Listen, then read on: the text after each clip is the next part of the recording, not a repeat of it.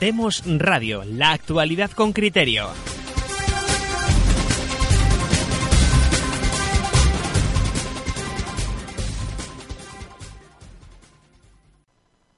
Muy buenas tardes y bienvenidos a una nueva emisión de Demos Radio y Demos Televisión.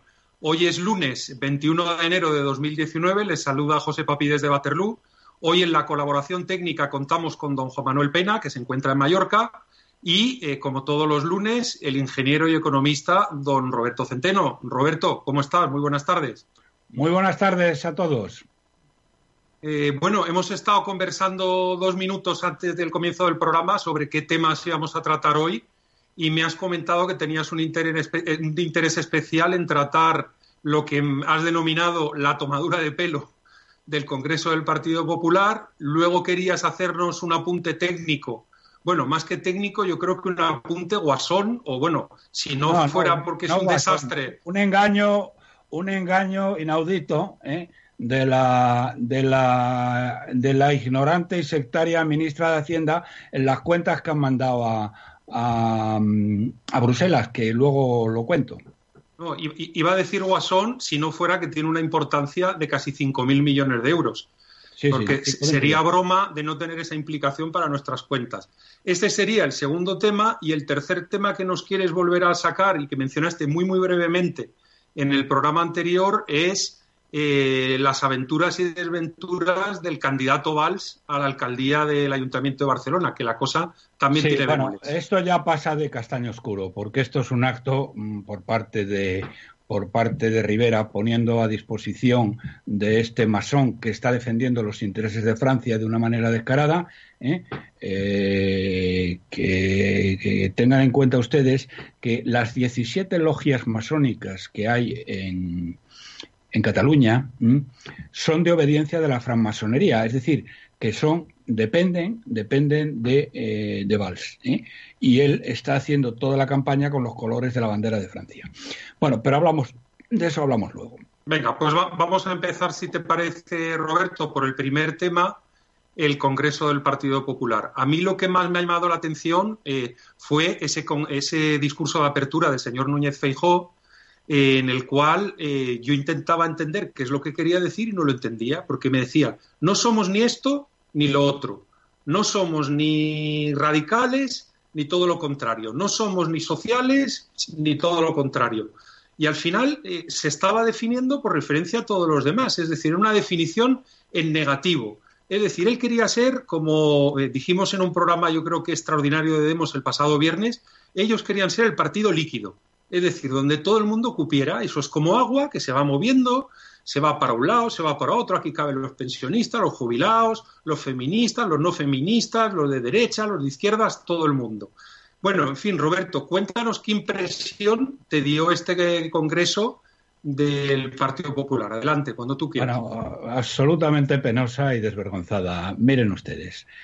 Eh, la monumental tomadura de pelo que ha supuesto el Congreso del PP, donde afirmarían sin sonrojarse dislates tan inauditos como que solo el PP defiende la libertad y la nación, cuando esta derechita cobarde y traidora ha renunciado totalmente a defender la libertad, aceptando como irrenunciable la liberticida y marxista ley de violencia de género o la infame ley de memoria histórica del Frente Popular de los chequistas y de los asesinos. Y lo que es peor, porque esto es un caso de alta traición, han renunciado cuando tenían todo el poder para ello a la defensa de la unidad de España, permitiendo durante años el incumplimiento sistemático de la Constitución y la ley, financiando con dinero público a una organización criminal para destruir la nación más antigua de Europa, eh, eh, han permitido un golpe de Estado el 1 de, el 1, el 1 de octubre y han implementado un 155 irrisorio que dejó todo el poder real y de ecuación en manos de los nazis de la Generalitat. Y en el colmo de la indignidad, señoras y señores, han aplaudido a rabiar a quien salió huyendo como una rata entregando el poder a los enemigos de España y han defendido otro 155 para, como ellos dicen, poner orden en Cataluña, cuando ya solo el, 160, el 116, que es la declaración del estado de sitio, puede arreglar en estos momentos la rebelión de los fascistas y los anticapitalistas catalanes. Solo hubo una intervención sensata en todo este festival de autocomplacencia y mendacidad, que fue la del representante de Tabarnia, quien afirmó que lo mejor que pueden hacer es votar a vos, porque después de lo que hicisteis en Cataluña, ya nadie en esta región se fía de ustedes. Eh, el viernes aplaudieron entusiásticamente a Rajoy, puestos en pie, en lugar de colgarlo de una viga, que es lo que tenían que haber hecho. Y el sábado Aznar, un presidente de gobierno que destruyó el PP en Cataluña para conseguir el apoyo del criminal Puyol y le entregó la enseñanza para adoctrinar en la mentira histórica y en el odio a España a las nuevas generaciones de catalanes y que se jactaba de rodearse de los mejores, lo cual es cierto, porque efectivamente se rodeaba de los mejores ineptos y los mayores ladrones del país en siglos. Rato, Rajoy, Francisco González, Alierta y demás hermanos mártires. Y a Rajoy le nombraría después sucesor. Verdaderamente, luego en el tema económico, estos eh, irresponsables no hacen más que sacar pecho diciendo lo bien que lo han hecho en el tema económico. Vamos a ver pedazo de tramposos, ¿eh? que es que no sabéis ni sumar. Lo que pasa que afortunadamente para vosotros hay mucha más gente en este país que no sabe ni sumar. ¿eh? Habéis endeudado, es decir, ha endeudado el miserable, cobarde y traidor a la nación española de Rajoy, ha endeudado en 600.000 millones de euros a los españoles, ¿eh? lo cual va a ser la ruina de las generaciones futuras de españoles durante los próximos 50, 60 o 70 años. Bien, eh, jamás en la historia de España, en un periodo tan corto, se ha endeudado a la nación en tan enorme cantidad de dinero en términos de PIB. ¿eh? No en términos absolutos, pero sí en términos de PIB. Bien, eh, pues miren ustedes, por cada euro, por cada euro que ha añadido al crecimiento el señor Rajoy en los años que ha estado que en los primeros años fue de crecimiento y luego ya en los otros fue crecimiento si hacemos como que nos creemos las cifras de la contabilidad nacional, que esa es otra. Bien, bueno, pues si hacemos como que nos creemos las cifras de la contabilidad nacional, todo lo que ha añadido al PIB de España el señor Rajoy ¿eh? es aproximadamente la décima parte de lo que nos han endeudado. Es decir, que mm, por cada euro que eh, ha añadido Rajoy al crecimiento, nos ha endeudado en 10. Imaginan ustedes un padre de familia que llegara y les dijera a sus hijos a fin de mes, hijos míos, miren, mirar qué bien, eh, hemos podido ganar eh, mil euros este mes. Ay, qué bien, papá, qué bien, qué bien. Y dice, pero bueno, os he tenido que endeudar en 10.000. ¿Qué harían con ese padre? Lo tirarían por la ventana si es que viven en un séptimo piso. No, si viven en un primero, no merecería la pena. Bueno, pues esto es lo que estos señores han hecho y es eh, una auténtica vergüenza que nos sigan engañando de, esta manera. Eh, bien, eh, más, bueno, por otro lado, en este Congreso han estado las mismas personas, exactamente las mismas, no había ni una nueva, no había ni una más ni una menos, que en los congresos anteriores aplaudían a rabiar al señor Rajoy o aplaudían a rabiar al mandamás de turno, vamos, sobre todo a Rajoy en estos últimos tiempos, que estaba hundiendo a España, que estaba traicionando a España y nadie se levantó el dedo para decir que lo estaba haciendo. ¿eh? Y ahora eran las mismas personas aplaudiendo de nuevo como si aquí no hubiera pasado nada. Pero bueno, ¿es que creéis que los españoles somos imbéciles? ¿Es que nos tratáis como imbéciles? ¿Cómo que los mismos tíos que nos han llevado al desastre, porque nos han llevado al borde de la ruptura de la unidad nacional y nos han llevado al borde de la suspensión de pagos con un endeudamiento como jamás se había producido en la historia de España? ¿eh? Y estos tíos que son los mismos, dice que ahora no, que ahora ya lo han refundado. Es decir, que cambian el PP sin cambiar nada y refundan el PP o reconstruyen el PP los que lo habían destruido. Verdaderamente, señor Casado, es usted de un cinismo y una desvergüenza tremenda. Cinismo y desvergüenza que todos pudieron ver, pero todos se callaron. Cuando aparece usted eh, abrazado a el, ganador, eh, bueno, el ganador, el nuevo presidente de la Junta de Andalucía, al cual iba usted a cortar la cabeza el día 2 de diciembre y que le ha salvado la campana, le ha salvado Vox, porque si no es por Vox, usted le hubiera decapitado, porque decía que era un inútil y que había que quitarlo porque además era un sorayista, un enemigo suyo. Y ahora usted con todo el cinismo del mundo aparece en el Congreso del PP dándose abrazos con este señor. Verdaderamente, eh, verdaderamente es que no tiene usted vergüenza, ni honor, ni credibilidad, ni nada.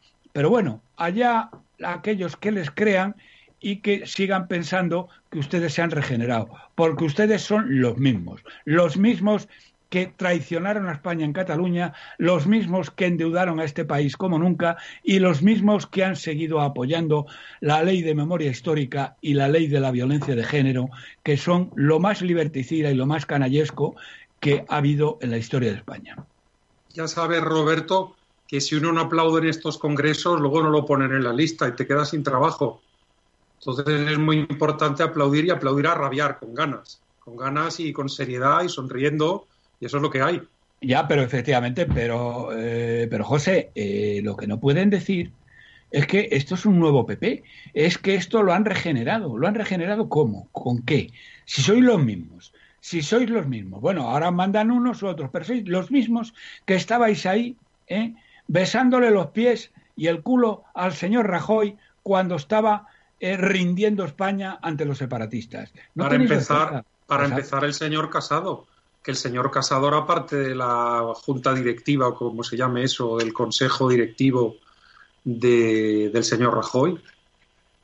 Bueno, yo espero que el señor Rajoy acabe siendo juzgado en los tribunales el día que haya un gobierno decente, por ejemplo, un gobierno de Vox, acabe siendo juzgado en los tribunales por alta traición. Pero no solo él, sino toda la cúpula que estaba con él y lo permitió.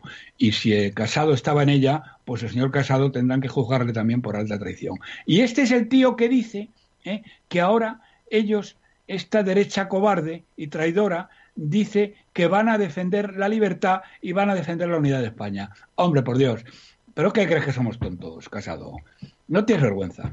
Pero acuérdate, acuérdate, Roberto, que mientras siga esto de lo de las listas del de partidos, no haya diputado de distrito y no haya separación de poderes, si llegan los de Vox, que sé que te gustan mucho, pasará lo mismo y aplaudirán todos. Y aplaudirán todos y, no habrá ningún problema. Quiero creer, perdona, quiero creer que no es así. Y fíjate, fíjate una cosa que es muy importante. En el PSOE no pasa. Porque en el PSOE ¿eh?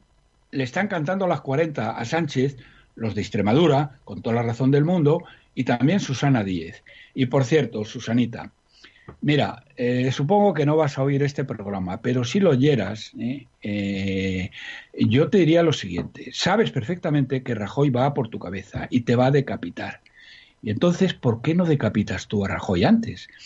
Lo tienes sencillísimo, no tienes más que comprometer a cuatro o cinco diputados del PSOE andaluces o extremeños. ¿eh? Cuatro o cinco, no necesitas más. Comunicárselo a los señores del PP, de Ciudadanos eh, y con eh, esto para que mm, para que vayan a una moción de censura y esos diputados vuestros no votan se abstienen y no votan por la presidencia del el indigno traidor de Sánchez y los separatistas, etarras y demás terroristas que están eh, sosteniéndole, ¿eh? y se ha acabado el problema. Y se ha acabado el problema. Es decir, es decir, eh, Susana, bueno, todavía puedes salvar el honor, no vas a salvar el, eh, no vas a salvar tu puesto, eh, pero puedes salvar el honor. ¿eh? porque si no te van a destrozar, te van a hacer picadillo, ¿eh? cuando tienes en la mano la posibilidad de echar a este miserable y una vez que eches a este miserable te puedes llegar a presentar de nuevo como cabeza de lista del Partido Socialista. No creo que lo consigas, pero por lo menos no te triturarán como te van a triturar estos tíos. Así que, Susana, ya sabes, si quieres echar a Rajoy, tienes la llave para hacerlo. Tienes los medios para hacerlo y no tienes más que emplearlo, porque te va a ser sencillísimo. Oye, eh, el Partido eh, Socialista de Andalucía tiene veintitantos diputados y los de Extremadura, no lo sé, pero tendrán seis o ocho. ¿eh? Te va a ser tan difícil conseguir que cuatro o cinco de estos tíos, que son amigos tuyos, que los has puesto ahí, y que además a ellos les van a triturar también, y no van a volver a estar en las listas del, del, Partido Socialista de Andalucía. ¿eh? Tanto trabajo te costaría el que a esta gente eh, se comprometiera contigo, se juramentara contigo a no votar en una moción de censura a no apoyar a Sánchez, pues ya sabes lo que tienes que hacer. Y si no lo haces, te van a crucificar. Y los demás aplaudiremos porque te habrán crucificado por imbécil. antes, Roberto, cuando has comentado, has finalmente dicho que te estaba refiriendo a Sánchez, a, a hacer caer a Sánchez, pero primero habías dicho hacer caer a Rajoy. Como ya hablabas de traidores, pues se te había habían mezclado, digamos, no, Rajoy y Sánchez. habré confundido. No, ha sido lapsus, ha sido. Está ahora, está ahora en un, en un, le han buscado un retiro en el que gana un millón y medio de euros al año, ¿eh? no se crean ustedes, ¿eh? este traidor que tendría que estar en la cárcel y, haber, y haber tirado, tirado, la llave a la fosa de las Marianas, ¿eh? que me estaba refiriendo a Sánchez. Lo que estoy diciendo es que Susana Díez tiene la llave de la destrucción de Sánchez. Y si no la utiliza, la van a destruir a ella y la van a hacer picadillo. Y si los tíos que pueden hacerla no lo hacen, ¿eh? los van a echar del Partido Socialista, porque no vais a volver a estar en las listas del Partido Socialista nunca jamás, ¿eh? a no ser que echéis a Sánchez de una santa vez. Bueno, por la, por la cuenta que les trae, que es por si acaso los meten en la siguiente lista, ya verás que allí no se mueve nadie. En fin, Roberto, vamos a pasar al segundo tema. Cuéntanos bien eh, la ocurrencia que ha tenido eh, el, gobierno de Sánchez de inventarse el mes 13, ¿no? Esto no se había atrevido ni Napoleón cuando cambió el nombre de los meses, ¿eh? Esto es impresionante. efectivamente, la, una de las cosas que más llaman la atención, y yo creo, lo he comentado en algún sitio, no sé si lo habré comentado aquí, pero lo había comentado en algún sitio, era cómo creciendo el, PIB, el PIB oficial, ¿eh? el PIB oficial quiero decir, al 2,2%, los ingresos por IVA subían un 11%. Y de bueno, esto es imposible, porque claro, el consumo, eh, perdón, eh, efectivamente el IVA, el consumo, está ligado al PIB y por lo tanto, si el PIB crece al 2,2%, es metafísicamente imposible que los ingresos crezcan, crezcan al 11%. ¿Y qué ha sucedido? Bueno, pues lo que se ha sucedido es que esta señora, aprovechando unos cambios normativos eh, sobre cómo, cuándo hay que devengar el IVA, cuándo hay que pagarlo, etcétera, etcétera, ha, ha conseguido que las eh, empresas medianas y grandes, que son las que más IVA pagan, ¿eh? Eh, contabilizar, ha metido la contabilización del IVA de 13 meses en vez de 12. Bien, esto supone, señoras y señores, que ha colocado 5.000 millones de euros más de ingresos por IVA por este mes 13. Bueno, verdaderamente tendrán ustedes en cuenta que esto esto es que no hay por dónde cogerlo. Y el tema está en que mm, eh, lo han llevado, eh, esto lo han llevado a, lo han mandado ya a Bruselas. Yo no sé lo que van a hacer los señores de Bruselas, pero probablemente, ya que estamos hablando, eh, creo que hablaré con el resto de compañeros y amigos de los cuatro jinetes para escribir una carta a los, eh, a los responsables de Bruselas contándoles esta historia para ver si la miran en detalle. Bueno, pues Roberto, eh, nos has aclarado esto del, del, mes adicional que se han inventado, porque esta gente es capaz de todo. Eh, y bueno, son capaces de ir a un concierto de rock eh, tranquilamente en un jet privado, o sea que eh, entonces imagínate lo que es inventarte un mes más o añadir un mes no, no, más. Bueno, es una tontería. Un concierto de rock y decir que ha costado 249 euros. Un vuelo de aproximadamente 40 minutos en un Falcon 900, con el coste de los pilotos, el coste del queroseno, el coste del mantenimiento, etcétera, etcétera, etcétera. De vergüenza, vaya, de vergüenza. Mira, la hora de vuelo, la hora de vuelo, eh, no me acuerdo ahora, no, quisiera decirlo, pero vamos, eso puede costar aproximadamente, aproximadamente unos, entre la ida y la vuelta puede haber costado unos 15 o 20 mil euros. Y estos tíos dicen que ha costado 259. Pues ya está. Es, el precio que te iba a dar, salvo que compres un, un número de horas muy grandes en el año, que eso va bajando en estos, en estos aviones compartidos, ¿no? que tienen las empresas, los ejecutivos, los toreros y los futbolistas, eh, es cierto que sí, que el coste así, digamos, de taxímetro son 15 o 20 mil euros, con toda seguridad, con toda seguridad. Bueno, Roberto, pues vamos a pasar al tercer tema. Eh, había unas fotos eh, Sí, diría, ya me entenderéis mejor lo que voy a decir. Sí, va a salir, va a salir ahora, lo vamos a compartir a todos los seguidores. El tema de, el tema de ciudadanos eh, ayudando, poniendo en, mm, ayudando con sus votos a la alcaldía de Barcelona o ayudando con sus votos, como van a ayudar a un traidor eh, al servicio de Soros, el que es el número uno, ha puesto Rivera de número uno en las listas de las europeas, el señor Garicano, eh, que es un traidor a España eh, y un sicario de Soros abyecto, que va a defender los intereses de Soros por encima de los intereses de España, pero vamos a ver, como siete pueblos por encima.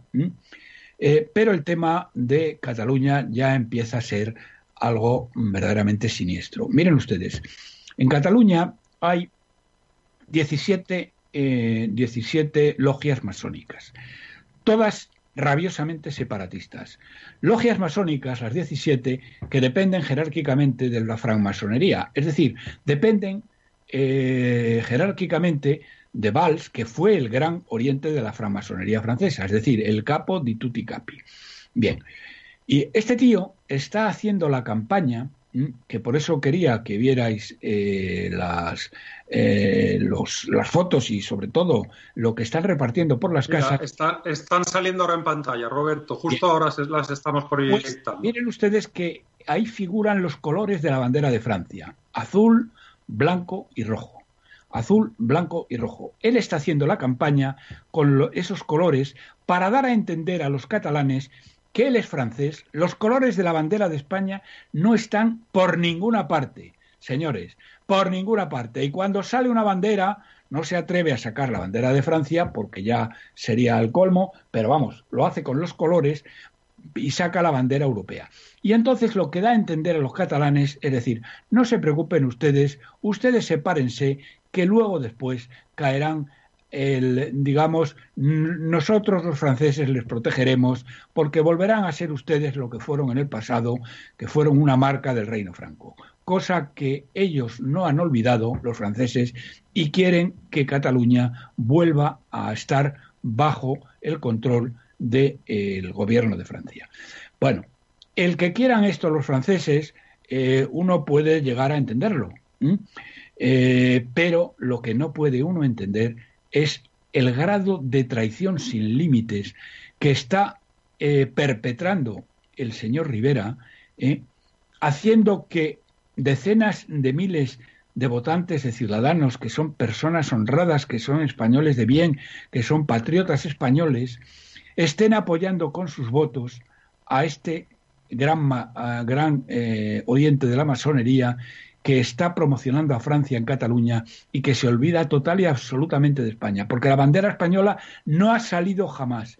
Por lo tanto, señoras y señores, si están ustedes votando a ciudadanos, estarán ustedes votando a unos traidores y a unos enemigos de España, amigos de los separatistas, y que mm, lo único que quieren es recuperar el control de Cataluña como lo tuvieron durante 400 años después de que Cataluña naciera como una marca, como la marca hispánica, una marca del reino franco.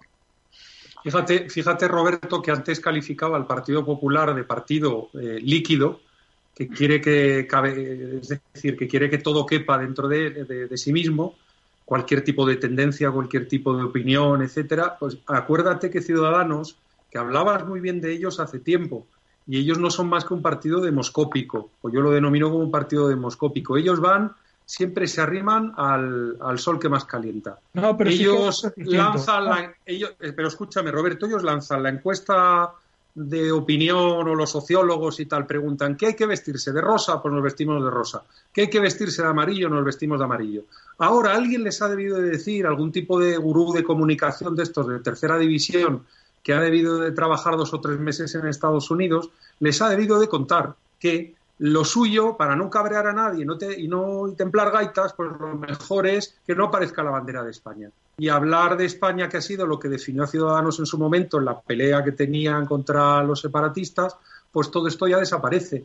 Porque ellos ya, pues lo que tú dices, han puesto la bandera de Francia, han traído un tío de fuera, eh, lo hacen todo aséptico, nuevo, es como una cosa diferente. Es decir, no somos ni españoles ni no españoles, no somos ni separatistas ni no separatistas. Aquí, aquí es todo aquí es todo. En fin, es un, es un desastre, es un desastre y la verdad es que Ciudadanos, que, en su día decía que venía a regenerar no sé qué, pues bueno, ha acabado como ha acabado y el problema es pues eso, Roberto, yo sabes que soy un pesado, pero es que en este estado de partidos, como las reglas del juego son las que son, al final uno no es angélico y uno, si no lo es todavía, se vuelve. Luego se vuelve y al final la gente vota para que por lo menos, para que por lo menos roben los míos. Si no, si no, España no tendría solución. Yo creo que la tiene. Pero fíjate, es que tú has dicho que el señor, eh, perdón, el señor Rivera eh, ha hecho estos cambios a esta tradición a España porque así se lo han dicho eh, los demoscópicos y las encuestas de opinión. No, no es así. Él lo ha hecho, él lo ha hecho, porque es, es mm, un psicópata del poder que está dispuesto a vender a su propia madre con tal de sentarse entre los líderes eh, políticos y económicos europeos y mundiales, y para ello no le importa traicionar a su país.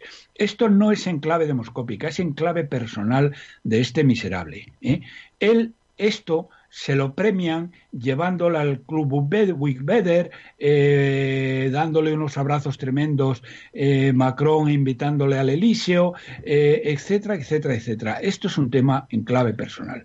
No tiene nada que ver. Es un traidor a secas. No está defendiendo si fuera demoscópicamente, uno podría llegar a entenderlo, es decir, oiga, mira, el que nombre es un traidor para las listas de, de, Bruselas, eso te va a venir muy bien. El que nombres al capo, vamos a ver, al gran oriente de la masonería para eh, presentarse a la alcaldía de Barcelona, te va a venir fenomenal. Y el que este tío saque los colores de la bandera de Francia y se olvide la bandera de España, te va a venir fenomenal. No, no es así. No es así. Eh, pero bueno, eh, creo que esto es distinto. Pero mira, acabo de ver una noticia que hemos hablado hace un segundo del el engaño, eh, el engaño del gobierno de meter eh, 13 meses en, en, los, en el IVA. Y acabo de leer lo siguiente. La autoridad fiscal tumba la argucia de Hacienda para cuadrar el déficit. Y bueno, les ha dicho que, que bueno, que esto, eh, estos 5.000 millones, pues que no los puede contabilizar. Así que ya veremos, a ver qué es lo que pasa. Mm, eh, me sorprende y me sorprende gratamente porque la verdad es que eh, mm, eh, la, la, mm, la, autoridad fiscal independiente ha sido hasta ahora una, una, digamos, la coartada del sistema y ha estado siempre a favor de los que gobiernan. Pero bueno, si hace esto, pues me parece muy bien. Por cierto, se me ha olvidado eh, dentro de los presupuestos las famosas medidas fiscales, la tasa Tobin ¿eh? y eh, los impuestos sobre las transacciones financieras.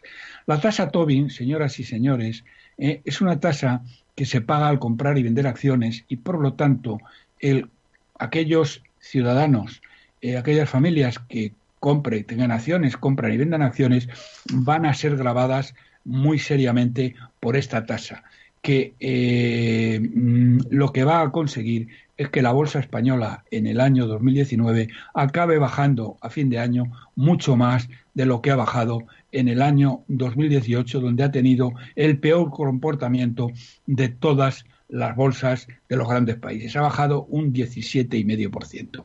Y no digan los, no el 15% como dicen los juntaletras, ¿eh? porque si cogen ustedes el, IBEX, el valor del IBEX, el primero de enero o el, número o al 31 de diciembre del año 17 y a 31 de diciembre del año 18 y lo dividen, verán ustedes que es un 17,5%. Ha habido otras bolsas que han bajado, la bolsa americana, pero ha bajado un 6%. Ha bajado el Eurostock, pero ha bajado un 10%. La bolsa española ha bajado un 17,5%. Pues bien, señoras y señores que tengan acciones, con la tasa Tobin los van a tratar de arruinar. Y aparte de eso, ¿eh? le suben el impuesto de las plusvalías, ¿eh? le suben un 17% el impuesto sobre las plusvalías y en vez del 23 van a pagar el 27%. Esto es lo que el señor, eh, el señor, el traidor Sánchez pretende expoliar a los españoles para crear legiones de subvencionados que le apoyen en las elecciones como ocurría en Andalucía.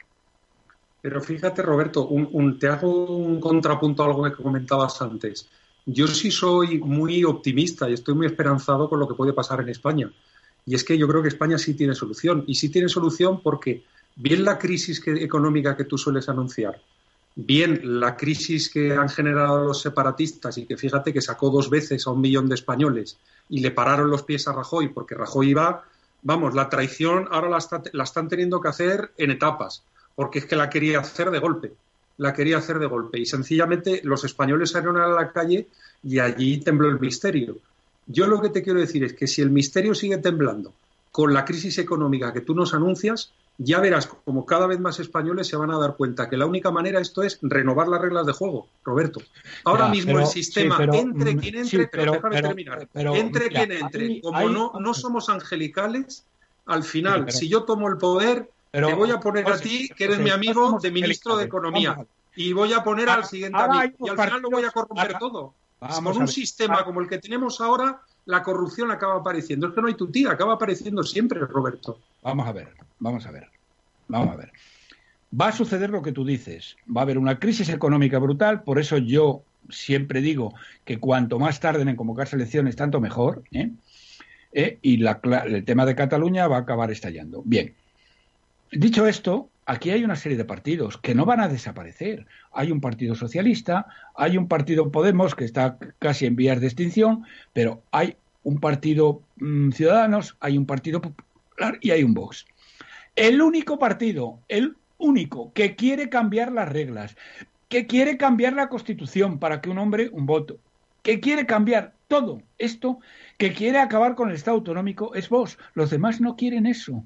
No pero, Pero Roberto, ¿tú quieres, un, ¿tú quieres un hombre un voto para que los partidos controlen todo? Van a ser tan malos como estos otros. Pues mira, no sé si van a ser tan malos como estos otros, lo dudo. ¿eh? Pero son los únicos que en su programa tienen lo que España necesita. Y ninguno de los otros tiene. Porque ya ves, este, este cretino de, de, Casado que piensa que los españoles somos imbéciles y que no tenemos memoria, pues dice, por ejemplo, una de las cosas que se me ha olvidado antes, quiere mantener el Estado de las autonomías. Pero vamos a ver, imbécil, ¿cómo vas a mantener el Estado de las autonomías si vas a pagar las pensiones? Eso es imposible. O te cargas el Estado de las autonomías o España va a la quiebra.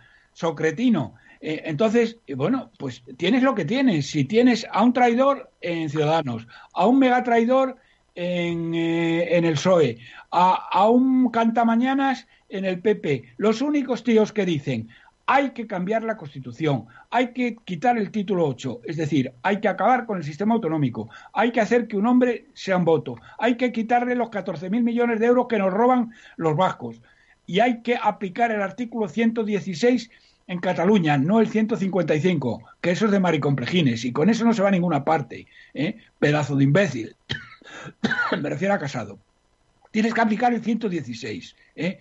Lo que tienes que hacer es aplicar el estado de sitio y dejarte de historias. Eso es lo único que puede solucionar Cataluña. Bien, el único es vos. Entonces ya me explicarás cuál es la tercera opción. Que venga el Espíritu Santo y que nos bendiga a todos. Pero Roberto, Roberto, yo sé que tú tienes una muy buena relación o conoces o tienes contacto con Santiago Abascal. Nada que ver con la buena relación. pero déjame, déjame que te diga una cosa, déjame que te diga una cosa. Un tío como Santiago Abascal, que ha estado soportando que lo apuntaran con una pistola no sé cuántos años, que es un hombre que ha tenido bemoles y que ha tenido eh, valentía de estar ahí aguantando y de dar la cara. ¿Por qué no se atreve a dar dos pasos más? Dos pasos más y pedir el diputado de distrito, no un hombre y un voto, y pedir además la separación de poderes y que la Constitución se ponga patas para arriba. Poderes, claro que la piden. Claro que la piden. Lo del diputado del distrito no me lo sé, a lo mejor también. Pero la separación de poderes, por supuesto. Hombre, eso es lo primero. eso es lo primero que pide Vox. Pero Roberto, ¿y tú no has visto, fíjate, lo, analizábamos en un programa de Demos, que ellos se han bajado, mm, sé que te vas a enfadar si lo formulo de esta manera, pero hay suficiente confianza entre los dos. ¿No crees que se han bajado los pantalones muy rápidamente en Andalucía? No, no, muy rápidamente. de los ellos tenían, puntos que ellos, mira, una serie de puntos y en 48 horas. Es que no os leéis las cosas. De los 19 puntos que ellos habían pedido, les han aceptado 18. ¿De qué manera? Cambiando el párrafo de introducción para vestirlo un poco. Pero es que además hay otra cosa. Ellos en Andalucía dicen, bueno, vamos a ver, nosotros hemos pedido esto, ahora lo podréis cumplir o no lo podréis cumplir, ¿eh? porque no lo fiamos de vosotros. ¿eh? Pero es que tenemos la llave del tema. El día que veamos que vosotros no lo cumplís, eh, cerramos el grifo y convocamos de nuevo elecciones. Te diré más, te diré más. Lo que yo creo. Esta gente les ha dado, digamos, un periodo de gracia de cuatro meses, ¿eh? de cuatro meses. Una vez que se celebren las elecciones autonómicas, eh, locales y europeas, si creo que o les hacen caso en todo, incluido en el tema de la violencia de género, o rompen la baraja en Andalucía y convocan de nuevo elecciones. Fíjate, fíjate eh, que, mm, por otro lado, no es lo mismo que hubieran roto la baraja ahora, en la cual el Partido Socialista tenía todo el aparato de propaganda, todo el aparato de coacción, todo el dinero del mundo para en unas nuevas elecciones movilizar más a la gente y haberlas ganado, que lo que va a ocurrir dentro de cinco meses, en el cual todo ese tinglao estará muy desmontado, no digo desmontado del todo, pero muy desmontado y ya no podrán eh, hacer lo que hubieran hecho ahora. Es decir, eh, mira, si, mm, si Santiago Abascal eh, hubiera roto la baraja en Andalucía, hubiera sido un estúpido, porque puede romper la baraja dentro de cuatro meses ¿eh? y los, ser los resultados completamente distintos a los que hubieran sido si lo hubiera roto ahora. Bueno, Roberto, sabes, sabes que en economía nos ponemos de acuerdo en dos minutos, porque confío en tu criterio, sé que eres un fenómeno no solo nacional, sino, sino internacional, pero en el tema político siempre acabamos peleándonos. Pero bueno, Aquí, como somos buenos amigos, aquí dices lo que te da la gana. Yo sé que me dejas también ponerte contrapunto y, en fin, siempre a, los hechos nos remitiremos. Nos peleamos mucho con el tema de Ciudadanos. Vamos a ver qué pasa con Vox. Si yo lo único que quiero es que España vaya mejor, eso está claro. Yo lo que creo es que al final, con el sistema que, tenemos, si Vox llegara al poder, se volvería tan malo como los demás. Si, tú, no votas. Voy a votar para que roben los míos. Si tú, si tú no votas y estás aconsejando a la gente no votar, como hacía mi querido y llorado maestro eh, Trevijano, que era el único punto en el que yo no estaba de acuerdo con él, estás dejando mm, el tema en manos de los dioses. Y claro, eso no es, eso no es, esa no es una opción. no votar no es una opción. Puede votar a quien te da gana, pero no votar no es una opción. Eh, si quieres votas a, perdona, votas al pato Donald, pero vota a alguien. Fíjate, fíjate, Roberto, que cuando yo creo que lo que hay que dejarlo es en manos de la nación española. Porque es que esta oligarquía de caraduras nunca le ha dejado no, eh, no hay la nación. Española. Hay una serie de personas que pueden votar a unos o a otros. Y esos unos u otros pueden cambiar el rumbo de la nación o pueden no hacerlo. ¿Eh? Rajoy tuvo todo para cambiar el rumbo de la nación y este traidor cobarde no lo hizo. ¿eh? Que por eso espero que algún día le cuelguen de una viga. ¿eh? Pero la verdad es que no votando no vas a ninguna parte. Acuérdate, Roberto, que la nación española se manifestó cuando los, el Carota de Rajoy quería montar, quería tener... Eh, con eso sacó un 155 de mierda. Es decir, que se limpiaron el culo con, la con los miles de banderas de España, los cientos de miles de banderas de España que salieron por todas las eh, ciudades españolas, Rajoy se limpió el culo. ¿eh? que es peor que lo que ha hecho ese miserable de limpiarse los mocos con una bandera. Él se limpió el culo con 100.000 banderas. No, pero, pero fíjate, Roberto, una cosa, por lo menos se logró parar eh, o, hacer esto que fuera en etapas o en fase. Imagínate si los españoles, un millón de españoles salieran todos los fines de semana. Esto sí que se empezaría a asustar. Eso no, eso no va a suceder. Lo que va a suceder es que va a haber unas elecciones y va a haber un partido que está dispuesto a cambiar todo lo que tú dices. No entiendo, de verdad, José, no entiendo por qué estás en una situación de sostenello y no en mendallo, porque es que no quieres atender a razones.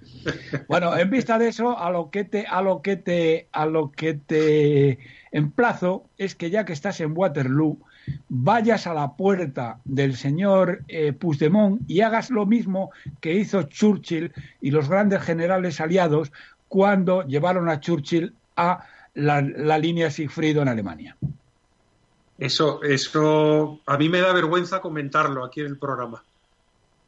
Si quieres que, yo no, yo te lo, comento la para que sepan. ¿Qué hizo ¿no? Sir Winston Churchill? Sir Winston Churchill, eh, cuando los aliados atravesaron ya la línea Sigfrido, le invitaron a que fuera a ver la línea Sigfrido estaban el general Eisenhower, el general Montgomery, el general Bradley, estaban, es decir, todos los grandes generales.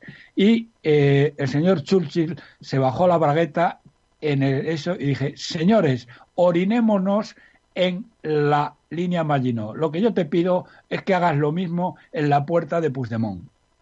Bueno, si no, la, verdad es que suele estar muy vigilada, ¿eh? con mucha policía secreta, mucho coche, con gente con gabardinas muy extrañas. Hay mucho ambiente por ahí. Lo que sí que te digo, Roberto, es que hay un español que en una casa que está justo enfrente ha desplegado una bandera, no de las del chino, de estas pequeñitas, una bandera de dos metros bien grande que cuelga del primer piso y lo primero que ve el señor Puigdemont cada vez que abre la puerta de su casa es una bandera española de estas, pero, pero, pero vamos, tan grande como lo que hay en la plaza de Cabrón. Pues, una bandera de pues, verdad. oye, invétale un día un café de mi parte, ¿eh? ¿Eh? Y dame su dirección para mandarle un lomo Joselito en Navidad. Venga, así haré. Bueno, eh, tomo, tomo nota de la proposición deshonesta que me haces. O bueno, probablemente es una proposición honesta, ¿no? Tratándose del señor Hombre, si la hizo Sir Winston Churchill, no vas a ser tú menos, ¿eh? bueno, Roberto, pues vamos a dejarlo aquí, que ya, ya yo creo que hemos gastado el tiempo que teníamos para hoy. Hemos tenido un debate muy, muy interesante y bueno, muchísimas gracias por, por tu intervención, que son los programas eh, siempre más escuchados de Demos. Y también muchas gracias a Juan Manuel Pena, que se ha ocupado de la cuestión técnica.